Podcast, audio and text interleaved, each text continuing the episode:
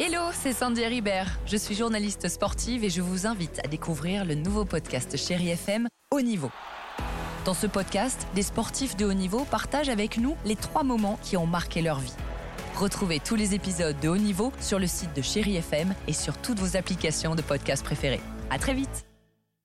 Bienvenue sur Chéri FM Dijon. Les infos vous sont présentées par Norbert Banchet. Bonjour Norbert. Bonjour à tous. La météo en Côte d'Or après un vendredi instable, samedi s'annonce nuageux et localement pluvieux.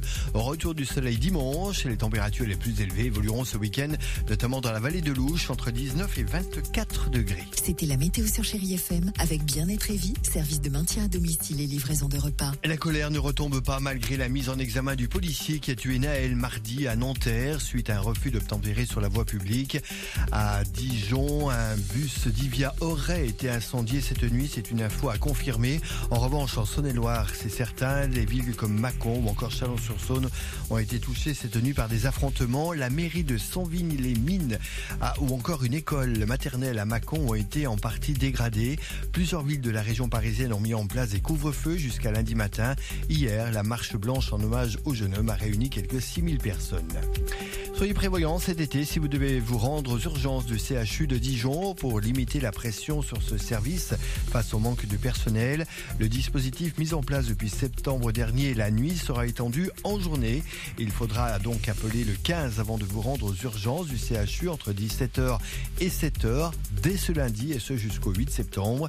À noter qu'une diminution du nombre de passages de 19% a été constatée depuis novembre grâce à la prise en charge adaptée des patients présentant une urgence relative. Le Conseil d'État a tranché sur la question du hijab dans le sport. Les sages maintiennent l'interdiction de ce voile islamique dans les compétitions sportives. Le sport, justement, le Tour de France cycliste partira demain de Bilbao. Trois semaines de course avec un passage dans le Jura le samedi 21 juillet pour une étape entre Moiran en montagne et Poligny. En parallèle à l'épreuve sportive, le, Tour de France est aussi un grand moment festif avec le passage de la caravane avant l'arrivée du peloton.